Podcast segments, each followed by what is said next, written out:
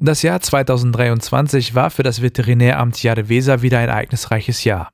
Blauzungenkrankheit in Niedersachsen, Vogelgrippefälle, verschiedene Tierschutzfälle oder Antibiotikaminimierung bei Milchkühen. All das sind Themen, die das Veterinäramt im Blick hat. Und dazu kommen noch neue Vorschriften, zum Beispiel bei der Antibiotikaminimierung, so die Verbandsgeschäftsführerin des Veterinäramtes Jarevesa, Melanie Schweizer. Seit dem Jahr 2023 sind weitere Betriebsarten da, in denen Antibiotika minimiert werden müssen. In der Vergangenheit haben die Landwirte sich auch schon immer darum gekümmert, möglichst wenig Antibiotika einzusetzen.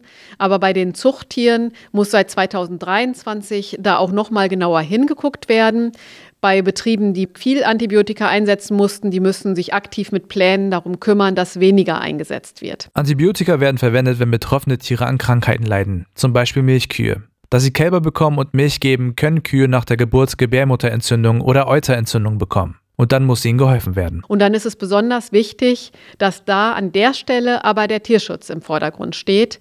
Der Tierschutz ist die Grenze der Antibiotikaminimierung. Kranke Kühe müssen behandelt werden und insgesamt muss man sich einfach darum kümmern, dass die Bestände gesünder werden, dass die Tiere gesund sind. Dann muss man auch weniger Antibiotika einsetzen, aber kranke Tiere und auch Milchkühe sind zu behandeln. Eine besondere Krankheit, die im Herbst letzten Jahres in Deutschland wieder aufgetreten ist, ist die Blauzungenkrankheit. Die gab es vor vielen Jahren schon mal in Deutschland, zwischendurch waren aber wenige Tiere davon betroffen.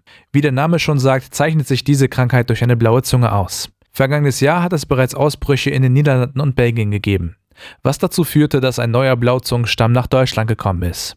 Auch hier in Niedersachsen hat es einen Fall im Zweckverband des Veterinäramtes gegeben, so Melanie Schweizer. Für Menschen ist diese Krankheit aber nicht gefährlich. Sie befällt Rinder oder auch Schafe, Ziegen oder Wildwiederkäuer und die wird über Nitzen übertragen, über ganz kleine Mücken. Und dann wird das Virus praktisch dadurch, dass die Gnitze ein Tier sticht, wird äh, das Virus aufgenommen und kann dann so auf ein anderes Tier übertragen werden. Auch die Geflügelgrippe hat für viel Unruhe in der Region gesorgt. Mittlerweile überlebt das Virus auch in den Sommermonaten. Das war in den Jahren zuvor anders, so Melanie Schweizer. Es treten in den Sommermonaten immer wieder Geflügelgrippefälle bei Wildvögeln auf. Im letzten Jahr hatten wir auch im, so ich sag mal von Mai bis Juli diverse tote Tiere bei den Wildvögeln und es werden über das ganze Jahr immer wieder wird das Virus nachgewiesen. Im Wildvogelbestand werden über 70 Nachweise.